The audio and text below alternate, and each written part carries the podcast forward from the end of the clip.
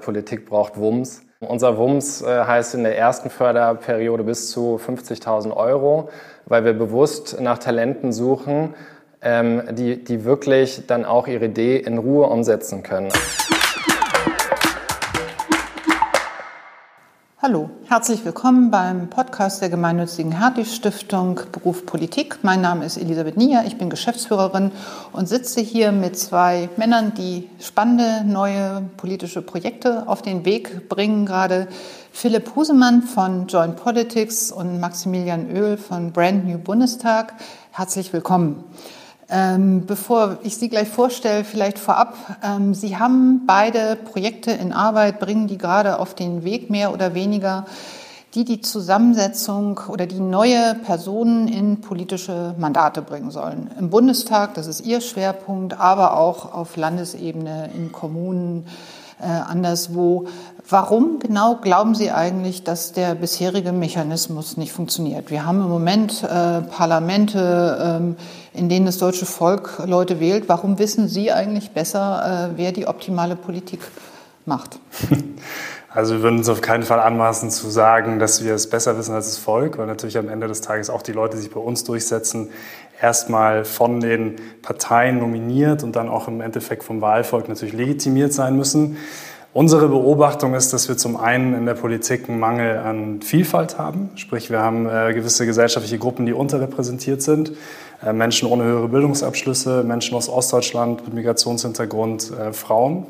Und ähm, zum anderen nehmen wir wahr, dass vor allem, und das ist vielleicht auch ein bisschen eine generationelle Frage, viele Menschen so unserer Generation von, von den Husemann und mir ähm, sich relativ schnell frustriert zeigen von Parteiengagement, weil sie relativ schnell auf ähm, Blockaden stoßen, keine wirklich intensive Förderung erfahren und da wollen wir ansetzen und zivilgesellschaftliches Engagement und Parteiengagement enger zusammenbringen, weil wir das Gefühl haben, dass in Bereichen der Zivilgesellschaft, wenn wir an Fridays for Future denken, die Bewegung auf der Straße, aber auch Sozialunternehmertum, eine ganz andere Dynamik teilweise sehen, die auch im Endeffekt dann die politische Veränderung herbeibringen, herbeiführen kann, die wir brauchen, um die großen Transformationsthemen, Stichwort Nachhaltigkeit, auf den Weg zu bringen. Und wir haben das Gefühl, dass die Politik, dass die Parteien so ein bisschen ein Durchschütteln ganz gut gebrauchen können, um sich selber auch mal zu hinterfragen, wie sie eigentlich Personalentwicklung betreiben. Mhm. Wir reden gleich noch darüber, wie Sie das anstellen wollen und wo Sie herkommen. Aber Herr Husemann, vielleicht äh, können Sie es auch noch mal erklären. Müssten das nicht eigentlich die Parteien auch selber machen, was sie vorhaben? Warum schaffen die das nicht? Warum braucht es Initiativen wie Ihre? Die Parteien tun das und äh, sie tun das ja auch durchaus äh, mit, mit Erfolg. Ähm, aber ähnlich wie Herr Öl äh, glauben wir auch, dass es Impulse von außen braucht. Und wir sind ja sehr innovationsgetrieben. Äh, und in der Regel ist es ja doch so, dass äh, neue Strukturen von außen äh, oftmals in Innovationsprozessen besser einwirken können äh, und freier sind in Entfaltung. Das heißt, wir glauben, und ähm, das haben uns auch viele bestätigt in Gesprächen, wir glauben daran, dass es eine politische Nachwuchsförderung in Deutschland braucht, die auch ein Stück weit unabhängig ist äh, von Parteien und Parteistrukturen, also überparteilich, ähm, aber durchaus auch mit, mit ähm, dem Ziel, äh, dass die Leute, die bei Joint Politics gefördert werden, die politischen Talente, dass die auch den Weg in die Parteien finden können. Das ist durchaus gewünscht von uns. Mhm. Herr Öl, Sie haben ähm, schon verschiedene zivilgesellschaftliche Projekte äh, gemacht, vorangetrieben. Sie haben die Refugee Law Clinic äh, geleitet in Köln, die eine kostenlose Rechtsberatung für Geflüchtete angeboten haben, da auch Preise für gewonnen, den Deutschen Engagementpreis von der Studienstiftung des Deutschen Volkes zum Beispiel, sind Völkerrechtler, Jurist. Ähm, warum haben Sie sich jetzt gerade für dieses Projekt entschieden? Das ist ja doch ein bisschen was anderes. Gab es da irgendeinen Schlüsselmoment, wo Sie gesehen haben, also nur zivilgesellschaftliche ähm, Projekte bringen nicht die nötige Änderung, man muss in die Apparate rein?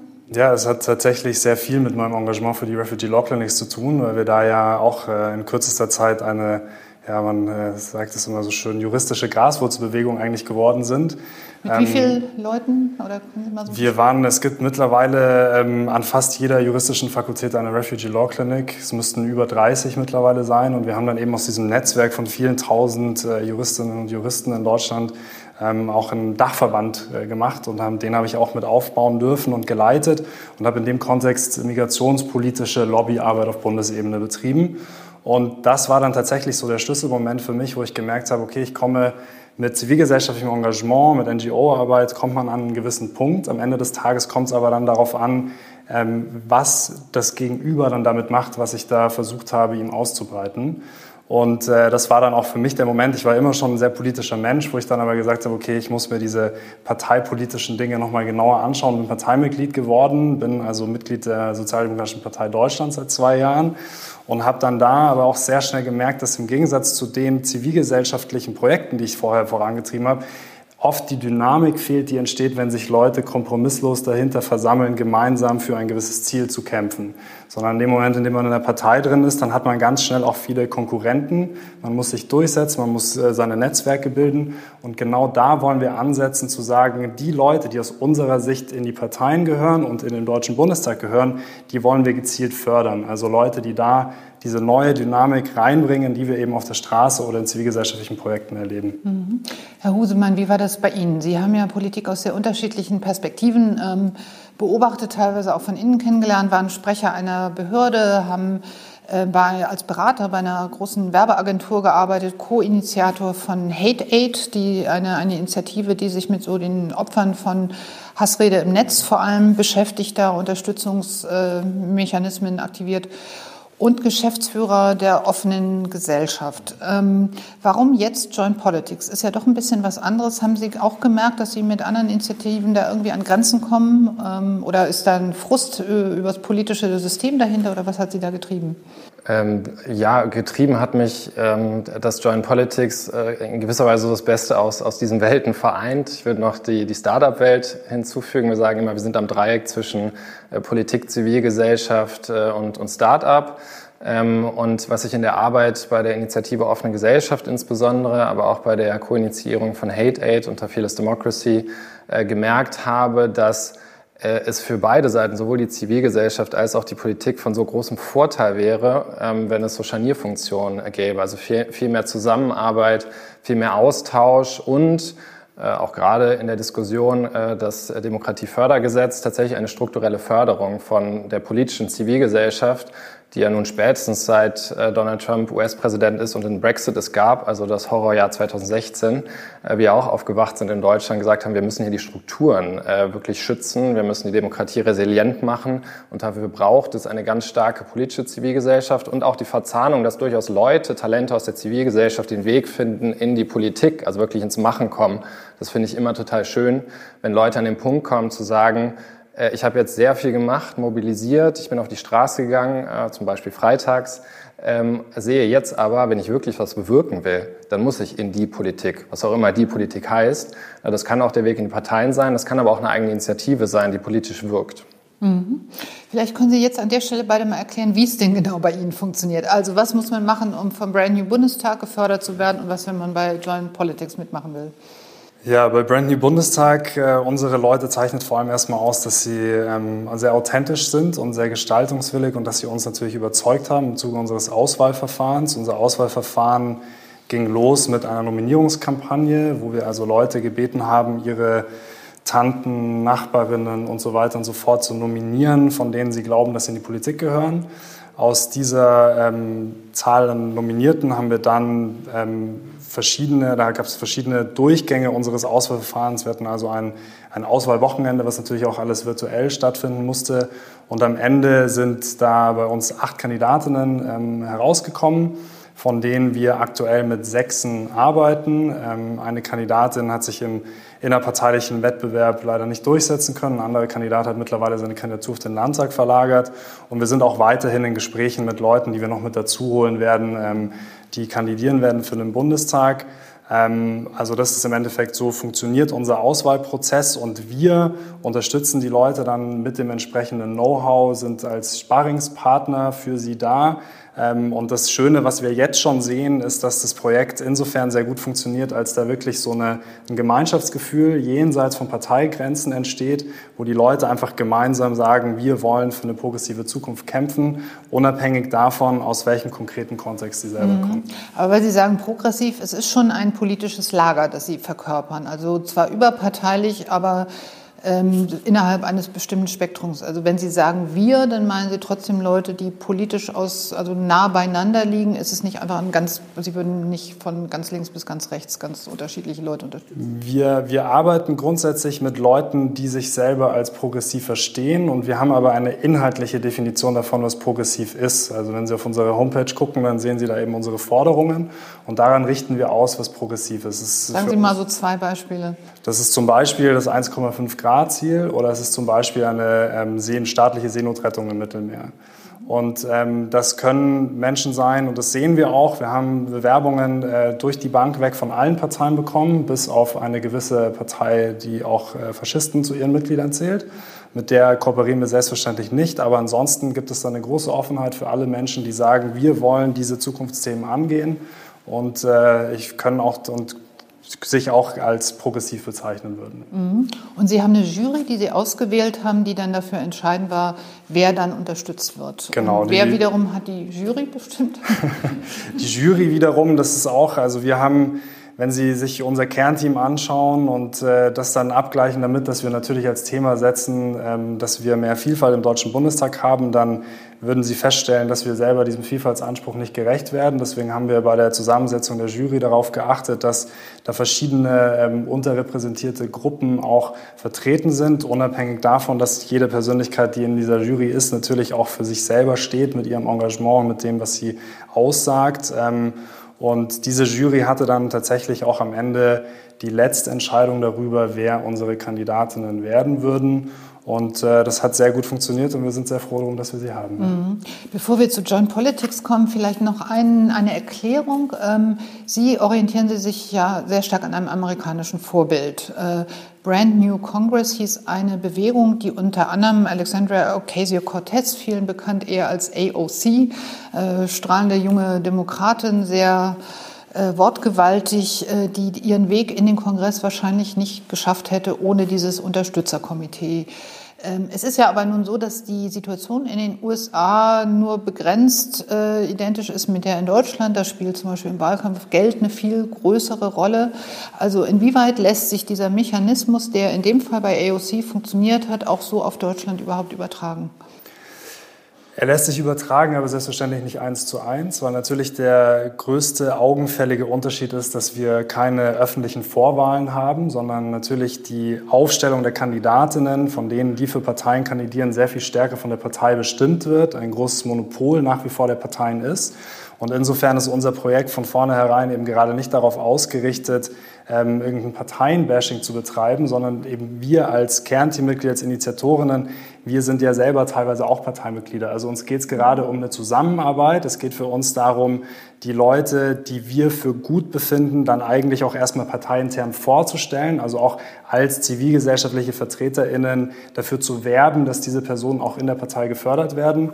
Und dann geht es natürlich auch stark für uns darum, ähm, unsere Kandidatinnen öffentlich bekannt zu machen, in den Diskurs zu bringen, um dann auch äh, ja, der Außenwelt zu zeigen, welche Kandidatinnen potenziell auf diesem Parteiticket antreten könnten, um so dann eben auch gewisse Alternativen aufzuzeigen zu dem, wie sonst so Aufstellungsverfahren vielleicht laufen würden. Aber AOC spielt da im Hintergrund schon eine große Rolle, so als Motivation, oder? So der Name steht da immer so ein bisschen im Raum. Ähm, ihre amerikanische Vorbildorganisation hat es geschafft, die in den Kongress zu bringen und die Leute denken, ah genau, das machen wir jetzt in Deutschland auch und dann die helfen mir dabei. So. Ähm, selbstverständlich ist AOC eine große Inspiration, weil das natürlich, weil sie auch für ein Politikverständnis steht, das eben nicht an der Parteigrenze Halt macht, sondern die eigentlich ihr eigenes Tun versteht als die Fortsetzung von Bewegungsarbeit und von Organizing-Arbeit. Und das ist auch ein Politikansatz, den wir gerade ähm, befördern wollen, weil wir eben glauben, um Fortschritte zu machen, was progressive Politik betrifft und die großen Zukunftsthemen anzugehen, brauchen wir Allianzen, die eben weiterreichen als Parteigrenzen, die Zivilgesellschaft mit einschließen, die auch wirtschaftliche Akteure mit einschließen. Und äh, aus unserer Sicht müssen wir da neue Wege gehen, wenn wir dann auch die EntscheidungsträgerInnen am Ende des Tages im Parlament haben wollen, die mutig diese Themen anpacken. Mhm. Was wäre der größere Erfolg, wenn die Parteien durch Organisationen wie Sie beide von selbst aufwachen und sagen, stimmt, wir haben eigentlich einen ganz kleinen, zum Beispiel Anteil von Menschen mit Migrationserfahrung in der CDU-Bundestag oder Unionsfraktion im Bundestag und selber was ändern? Wollen Sie da eher so ein Schrittmacher sein oder wollen Sie wirklich in erster Linie die Kandidaten, die Sie ausgucken, gegen den Parteiwillen oder Partei-Mainstream, sagen wir mal, durchdrücken? Also wollen Sie eher das System verändern oder wollen Sie eher sozusagen als Organisation Erfolg haben? Absolut ersteres. Also ich würde auf jeden Fall sagen, unser den größten Erfolg, den wir haben könnten, wäre, dass wir überflüssig werden und jeder sagt, der Bundestag braucht es nicht mehr, weil unsere Parteien und das demokratische System einfach so gut wieder funktioniert. Mhm. Ja, interessant. Joint Politics funktioniert ein bisschen anders. Äh, Sie haben einen breiteren Ansatz. Ähm, vielleicht können Sie mal erklären, wer für Sie der ideale Kandidat ist. Sie sind ja Talentpartner, heißt es bei Ihnen. Also wer ist da, also wer wäre zum Beispiel ein Talent, für das sich Joint Politics ähm, interessieren würde und welche Unterstützung hätte es dann zu erwarten? Ja, das ist ähm, eine sehr gute Frage, ähm, weil wir politisches Talent sehr relativ breit fassen und gleichzeitig versuchen einzuengen. Äh, und äh, auch was, was den parteipolitischen Background äh, angeht. Also wir sind keine Partei, wir sind keine politische Bewegung, wir sind ein politisches Start-up für, ähm, für politische Nachwuchsförderung. Das heißt auch, dass wir bestimmte politische Lager natürlich ausschließen. Äh, gleichzeitig sagen wir, wir haben eine Wertekarte und äh, wer zu unseren Prinzipien steht und ähm, wer unsere Denkweise unterstützt, ähm, der das wirklich unterschreiben kann, buchstäblich mit der Fördervereinbarung, der passt auch zu Joint Politics. Das gilt für, genauso für die Geldgeber oder die Talentpartner was ja auch meine Funktion ist. Also da versuchen wir sozusagen Joint Politics zu umreißen. Ähm, und ein wichtiger äh, Wert für uns ist zum Beispiel der Brückenbau, also dass wir politische Brückenbauer suchen in Zeiten der großen Polarisierung. Also Leute. Brücke von wo nach? Zum Beispiel äh, erleben wir doch gerade eine sehr starke ähm, Polarisierung, die Gott sei Dank noch nicht so stark ist wie in den USA, aber ähm, das kann ja alles noch deutlich schlimmer werden und wir glauben, dass es dass eben parteiliche, parteipolitische Spektren durchaus scha schauen müssen, wo sind Schnittmengen, also einen durchaus pragmatischen äh, Ansatz, ähm, gleichzeitig mit einer klaren Wertefundierung und einer klaren Haltung. Ähm, zu Ihrer Frage zu den politischen Talenten, die wir suchen. Ähm, äh, ein politisches Talent zeichnet zum einen aus, glaube ich, persönliche Eigenschaften, die aber dann auch sehr individuell sind. Es braucht nicht immer das große Charisma eines Barack Obamas. Auch eine Angela Merkel ist ja sehr erfolgreich äh, mit einer ganz anderen Persönlichkeitsstruktur. Ich glaube, was allen, ähm, was alle ver verbindet, äh, die bei Joint Politics gefördert werden, ist wirklich eine klare, ein, ein, ein, äh, klare Idee, eine politische Idee. Ähm, man kann sich bei Joint Politics nur bewerben, wenn man ein konkretes Projekt, eine Initiative starten möchte. Das ist ganz wesentlich. Aber das können ganz verschiedene Sachen sein. Das können also von verschiedene Klimaschutz sein. bis Altersarmut. Das kann sowohl thematisch ähm, äh, verschieden sein. Wir orientieren uns da auch an den äh, großen Fragen dieser Zeit, äh, die Herr Öl schon aufgezählt hatte, beispielsweise natürlich die Klimakrise, aber auch die Zukunft der Arbeit, Digitalpolitik und weiteres. Ähm, dort suchen wir da schon gezielt Talente, die sich auch den großen Fragen annehmen, die aber auch ein, eine, eine, kreative, innovative Idee haben für einen Lösungsansatz. Äh, und das kann im Kleinen ein Ansatz sein. Das kann natürlich auch der Ansatz sein, zu kandidieren, äh, durchaus, äh, wenn die Person darlegen kann, der Weg in den Bundestag ist genau richtig, um meine politische Mission äh, anzugehen dann fördern wir auch das. Es kann aber auch Talente geben, die sagen, um das umzusetzen, was ich anstrebe, äh, muss ich eigentlich gar nicht kandidieren. Es wäre viel schlauer für mich, zum Beispiel eine politische Organisation zu gründen und dann äh, mit Politikern zu reden, also Überzeugungsarbeit zu leisten. Citizen Lobbying ist ja ein, ein wichtiger Begriff aktuell, um dort dann über die Einflussnahme politische Veränderungen durchzusetzen. Auch das äh, kann ein Weg sein. Er muss uns überzeugen, dass er politisch wirkt. Mhm. Vielleicht können Sie noch mal erklären, wie die Förderung aussieht. Also Sie, ähm, Sie beide fördern über Netzwerke und Coaching und bei Ihnen bekommen diejenigen, die ausgewählt werden, auch Geld. Können Sie noch mal erklären, genau. wie das genau aussieht? Ja, da, da, sind wir ganz beim Bundesfinanzminister, der gesagt hat, Politik braucht Wumms. Äh, das äh, denken wir Haben auch. Sie auch eine Bazooka? Äh, noch nicht, aber äh, vielleicht bald. Unsere, ähm, unser Wumms äh, heißt in der ersten Förderperiode bis zu 50.000 Euro weil wir bewusst nach Talenten suchen, ähm, die, die wirklich dann auch ihre Idee in Ruhe umsetzen können. Also die einen Safe Space haben, ein halbes Jahr. Leute können auch ein politisches Sabbatical machen, sagen, ich gehe jetzt erstmal raus aus dem Job, ich probiere das jetzt, das ist meine Idee, das ist jetzt meine Chance. Ich bin abgesichert, weil ich von den bis zu 50.000 Euro auch Lebenshaltungskosten dann angeben kann in der Finanzplanung, aber auch Sachkosten für eine politische Kampagne beispielsweise. Äh, und wir glauben sehr fest daran, dass es doch auch äh, ein Staat Kapital äh, braucht, um erfolgreich zu sein, weil das, auch das habe ich erlebt als Geschäftsführer der Initiative Offene Gesellschaft. Ganz viele tolle politische Initiativen, die am Hungertuch nagen und ähm, wirklich sich selbst aufopfern. Da wollen wir wirklich Leuten ausreichend ähm, Sicherheit geben, auch finanzielle Sicherheit, damit die Idee erfolgreich sein kann. Und dann, wir sagen aber auch gleichzeitig, Geld reicht nicht. Was es noch braucht, ist Know-how und Netzwerk. Netzwerk. Ähm, Know-how heißt vor allem, dass wir Mentoren und Coaches haben. Das sind die Joint Politics Fellows aus den Bereichen Wirtschaft, aus der Startup, aus der Politik, ähm, ganz breit, auch aus der Zivilgesellschaft natürlich, die schon Suchen Sie da noch Leute, nur falls uns jemand zuschaut? Ja, Sie suchen Talente, also, aber Sie suchen auch wir Fellows. Wir suchen auch Fellows, die das mhm. ehrenamtlich mhm. gerne machen, ein paar, paar, Stunden im Monat den Talenten helfen, weil äh, die Talente haben oftmals schon eine gewisse politische Vorerfahrung, das ist durchaus so. Also sie haben natürlich noch nicht das breite politische Netzwerk und ähm, wir haben beispielsweise einen äh, Kampagnenberater äh, bei uns im Fellow-Team, der schon äh, den, im, im Wahlkampf von Barack Obama tätig war und der jetzt auch seine Kampagnen-Skills unseren Talenten zur Verfügung stellt.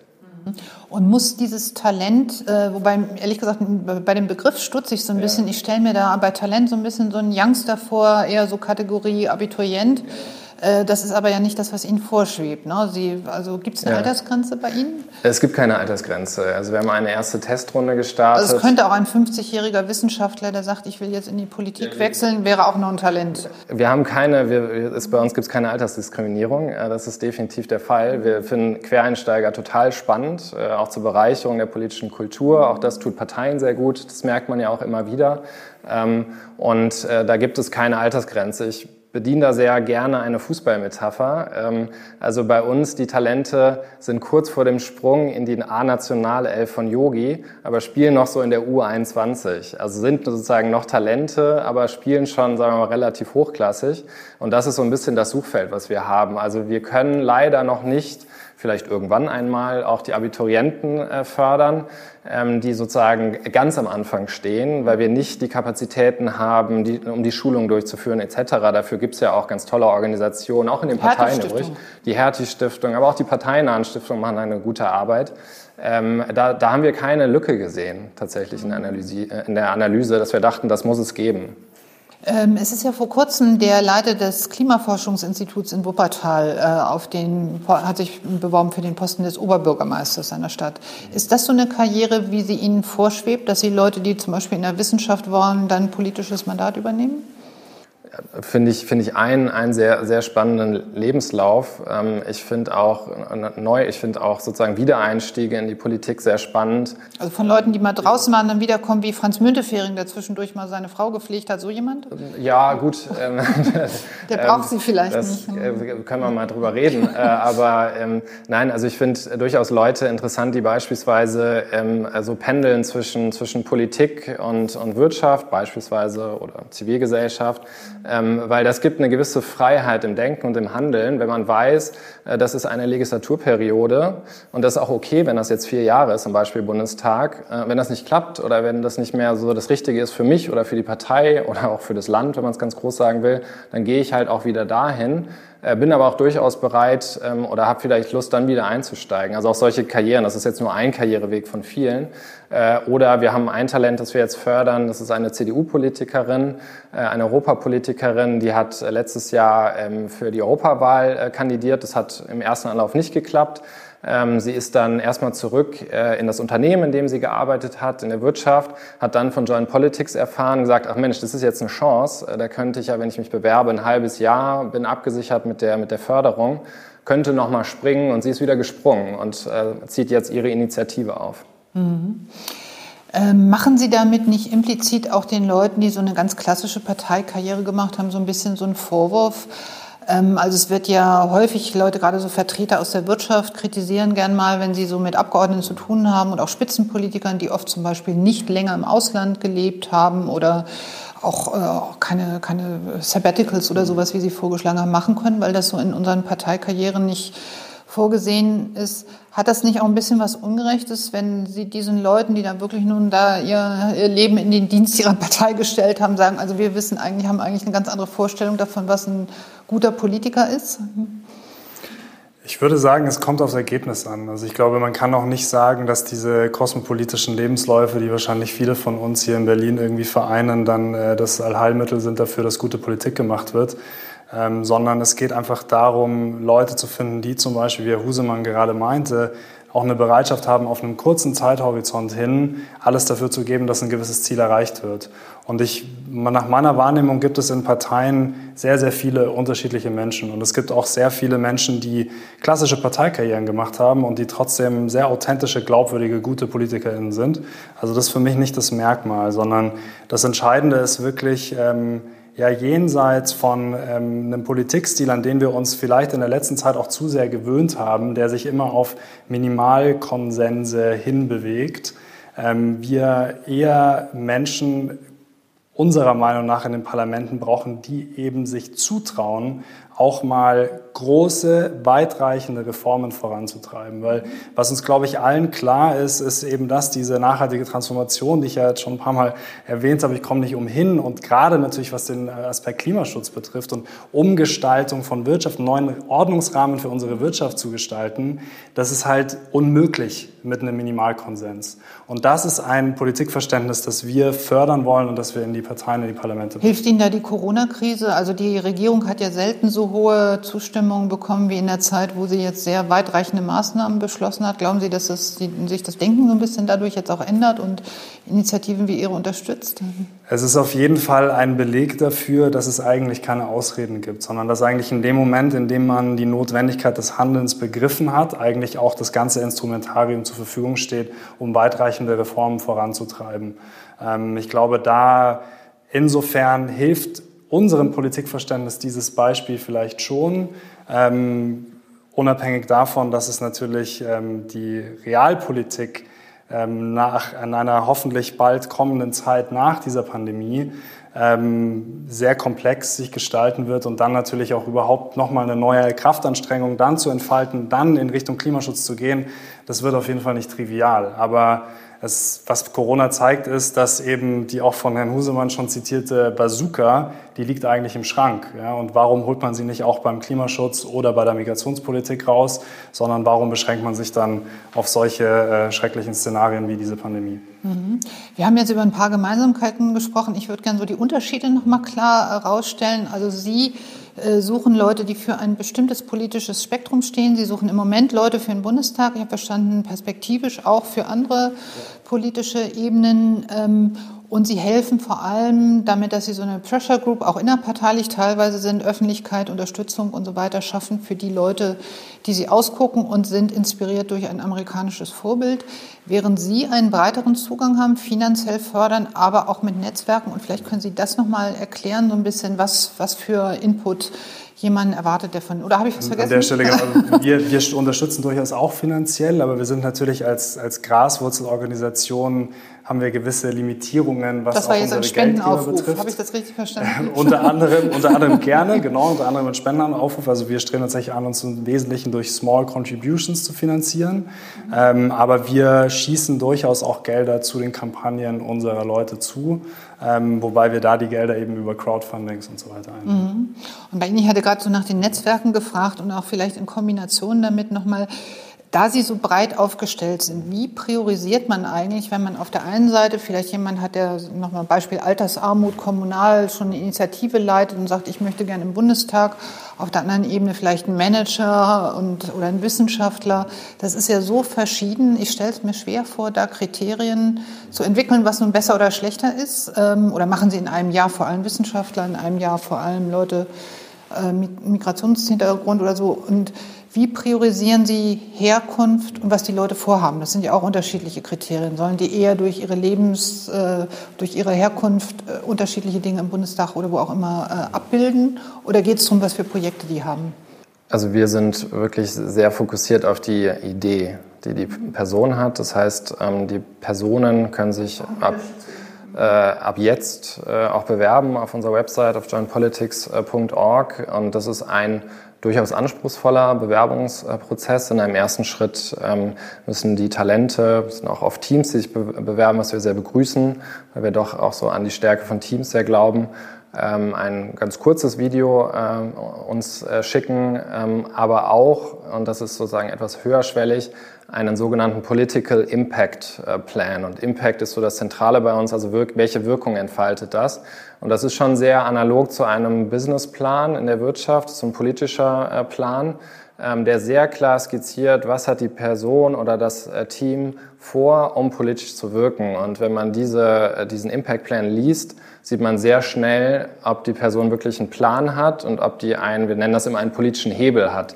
Äh, das heißt, ein politischer Hebel kann eine Kandidatur sein für den Bundestag, ein politischer Hebel kann aber auch eine politische Kampagne sein, die eine Gesetzesinitiative anstößt. Mhm. Und wenn wir finden, das ist eine richtig gute Idee, die ist realistisch, ähm, die ist strategisch durchdacht, ähm, und die Person interessiert uns, äh, dann äh, starten wir Kennenlerngespräche. Dann lernen wir die Person kennen. Erstmal einzeln. Also da würden Sie genau. auch als Talentpartner, als Talentpartner sich dann mit jemand hier genau. zum Kaffee verabreden und mal gucken. Ja, genau, wenn das wieder möglich ist. aktuell ist es viel bei Zoom leider kennenlernen. Das persönliche Kennenlernen ist natürlich viel schöner, aber aktuell nicht möglich.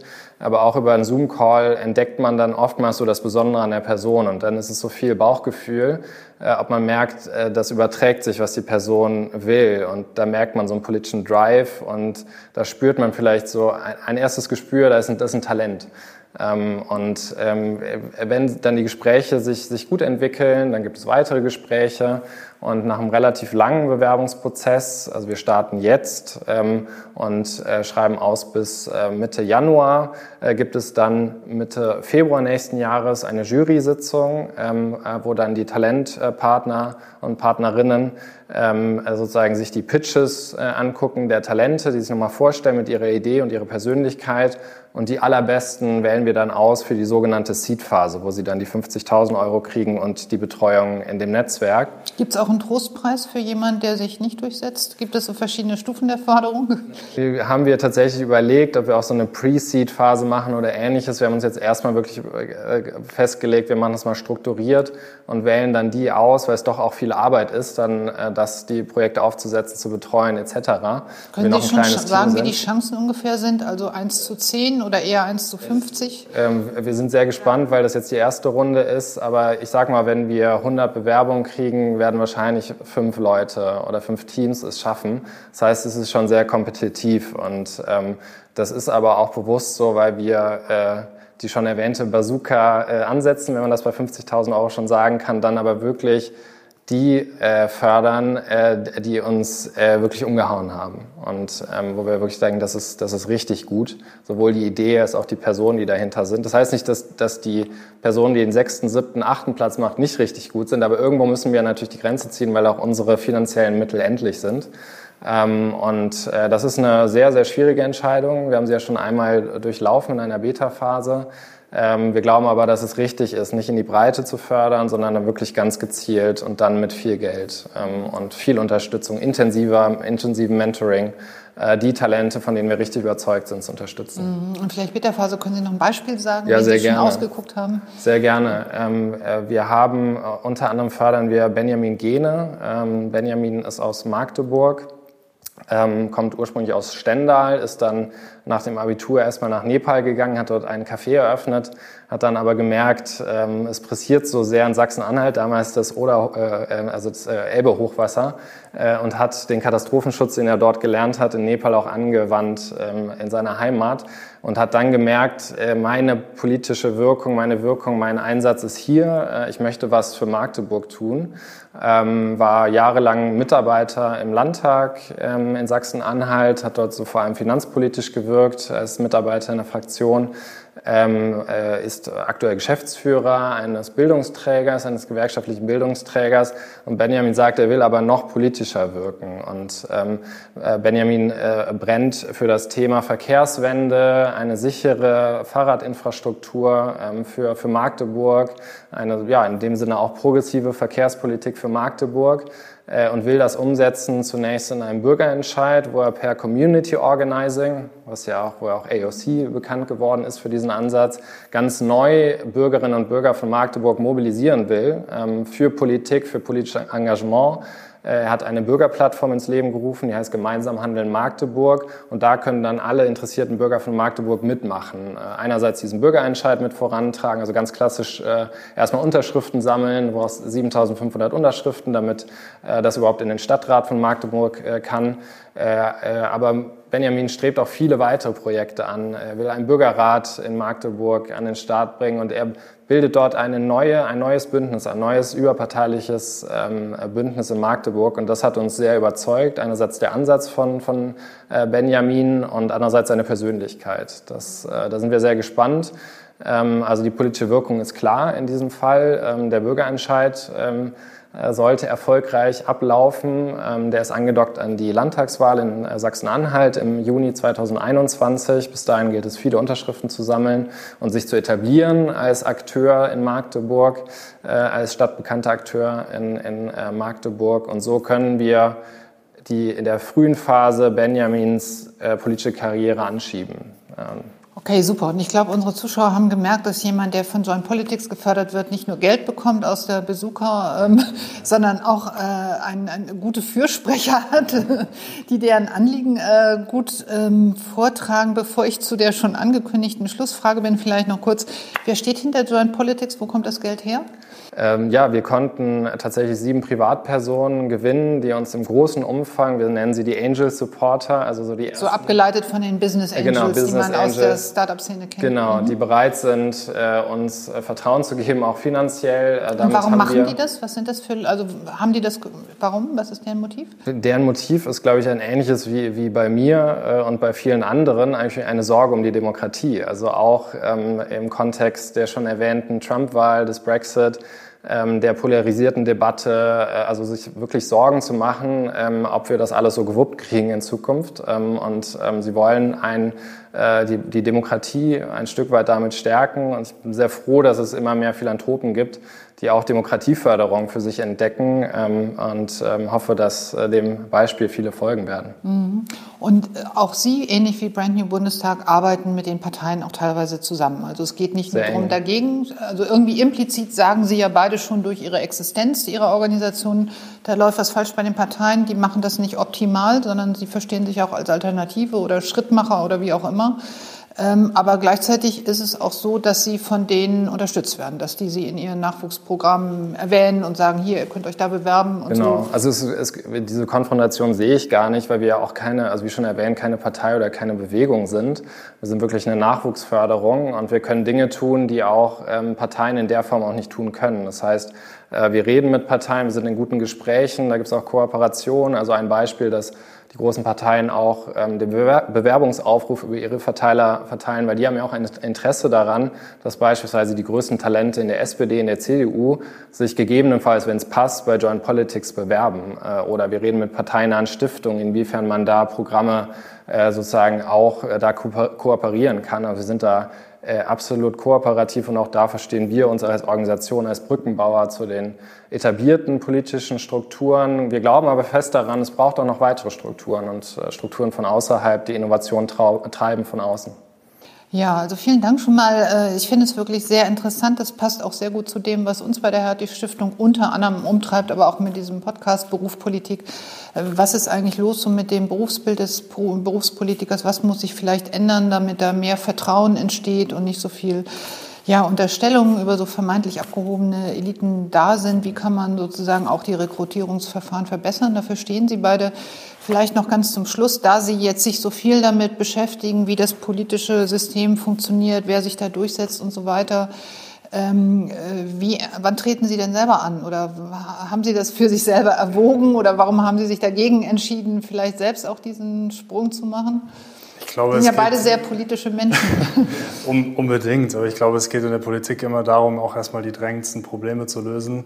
Und das ist in dem Fall ja, einfach... Ja, aber Sie sind doch beim Migrationsthema unterwegs und haben sich da sehr engagiert. Es wäre doch irgendwie naheliegend, das auch im Bundestag zu versuchen, Ja, oder? nur, nur wie, ich, wie ich eben schon gesagt habe, ist, ähm, wenn man... Ähm, wenn man die Vielfalt fördert, wenn man auch eine, eine Gruppe fördert, wenn man ähm, quasi sich breit aufstellt und da eine gewisse Energie entfaltet, dann erreicht man, glaube ich, mehr als mit noch einer Einzelkandidatur von irgendwie einem akademischen äh, weißen Mann. Da gibt es, glaube ich, genügend in der Politik und deswegen ähm, ist mein, meine persönliche Wahrnehmung einfach gewesen, als ich in diese Partei eingetreten bin, dass es da sehr, sehr viel zu tun gibt und eben, wie Herr Husemann meinte, ähm, durchaus auch äh, externe Innovationsfaktoren dem ganzen System gut tun könnten. Und das ist das, was mich begeistert und antreibt. Deswegen ähm, ist mein persönliches politisches Engagement momentan einfach nicht im Fokus. Mhm. Das ist interessant, Sie, Sie engagieren sich für Leute, die explizit anders sind als Sie selber und Sie wollen eigentlich Ihre Organisation überflüssig machen, tun das aber mit großem Werf. Wie ist das bei Ihnen?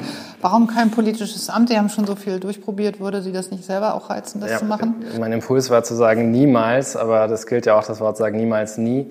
Ähm, nein, ich kann es äh, für mich tatsächlich äh, ausschließen, ähm, weil ich glaube ich tatsächlich einige Kriterien gar nicht erfülle, die wir bei Joint Politics haben für politische Talente.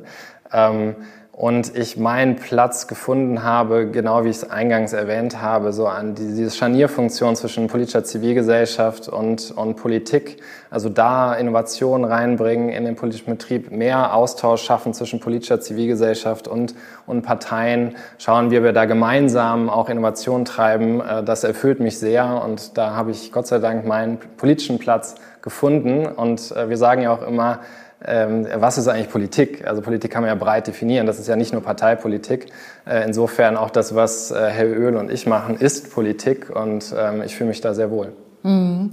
Und der drängendste oder größte Handlungsbedarf, sagen Parteien ja immer, entschuldigen Sie, wenn ich das nochmal nachschiebe, ist auch gar nicht in erster Linie so nur bei den Ämtern, auf die wir immer schauen, gerade im Bundestagswahlkampf, wer hier jetzt im, im Reichstag demnächst sitzen wird, sondern auch auf kommunaler Ebene, gerade bei kleineren Orten, können Sie da auch einen Beitrag dazu leisten in irgendeiner Form? Sie haben ja schon eigentlich eher so die hochrangigen Leute im Blick, ne? Aber wenn man sieht, so in Ostdeutschland, die finden dann keine Leute, die in die Ratsfraktion einziehen wollen, Fühlen Sie sich dafür auch in irgendeiner Weise zuständig? Unbedingt. Also für uns ist die Bundestagswahl ähm, das große Pilotprojekt. Und danach ähm, geht es für uns auf Landes- und auf kommunaler Ebene weiter, weil wir natürlich auch da große Potenziale sehen.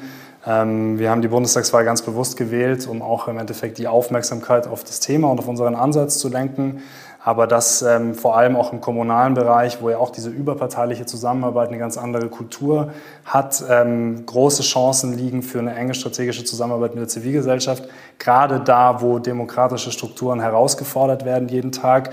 Ähm, versteht sich, denke ich, von selber und deswegen freuen wir uns auch sehr darauf, dann auch auf diesen Ebenen aktiv zu werden.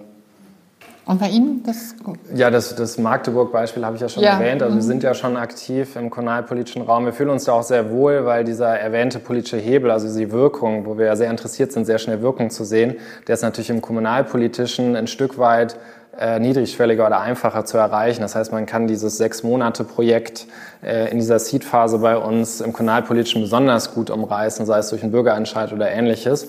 Äh, insofern sehen wir da sehr, sehr großes Potenzial und wir bleiben sehr aktiv in der Kommunalpolitik. Ich musste danach zum Schluss noch mal fragen, weil uns das in der Hertie-Stiftung auch sehr umtreibt im Bereich Demokratie stärken. Und ich würde mich freuen, wenn wir uns vielleicht da in einer anderen Konstellation dann demnächst mal widersprechen und dann mit dem Schwerpunkt Kommunales. Für heute erstmal vielen Dank und viel Erfolg. Danke Ihnen. Danke, danke. für die Einladung.